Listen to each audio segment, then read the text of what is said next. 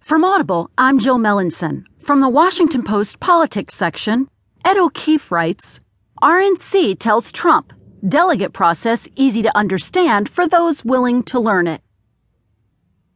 Stung by a week of criticism by Donald Trump, the Republican National Committee officials swung back at the party's presidential frontrunner on Friday, reminding him that rules for selecting convention delegates have been on the books since last fall. The party's rebuke comes as Trump and his top aides have used interviews, campaign rallies, and newspaper op eds this week to criticize what transpired last weekend in Colorado, where state Republicans held a convention to select their 34 delegates to the Republican National Convention in July. Senator Ted Cruz, Republican Texas, swept the contest, and Trump failed to have any of his supporters win delegate slots. One million Republicans in Colorado were sidelined by the party's decision to hold a convention instead of a caucus or primary, Trump wrote in an op ed published Friday by the Wall Street Journal. In recent days, something all too predictable has happened. Politicians furiously defended the system, Trump wrote. These are the rules, we were told over and over again. If the rules can be used to block Coloradans from voting on whether they want better trade deals or stronger borders or an end to special interest vote buying in Congress, well, that's just the system and we should embrace it. Let me ask America a question. How has the system been working out for you and your family?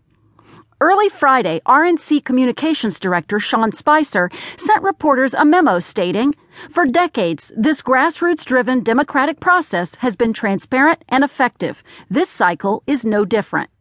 The rules surrounding the delegate selection have been clearly laid out in every state and territory, and while each state is different, each process is easy to understand for those willing to learn it, Spicer said.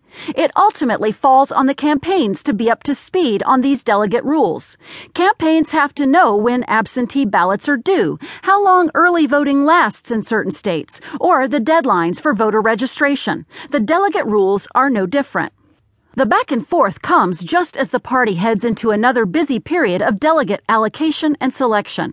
This weekend, seven states will hold meetings to select at least some of their delegates to the Cleveland Convention. Republicans will gather in Georgia, Kansas, Oklahoma, South Carolina, and Virginia for meetings in congressional districts to award their delegates. In Wyoming, Republicans are hosting a convention similar to the one held in Colorado, and Trump is again poised to lose to Cruz. On Tuesday, the New York primary will award 95 delegates. On April 26th, Connecticut, Delaware, Maryland, Pennsylvania, and Rhode Island will award a combined 172 delegates. The decision on when, where, and how to award delegates is driven by grassroots voters across the country, Spicer wrote.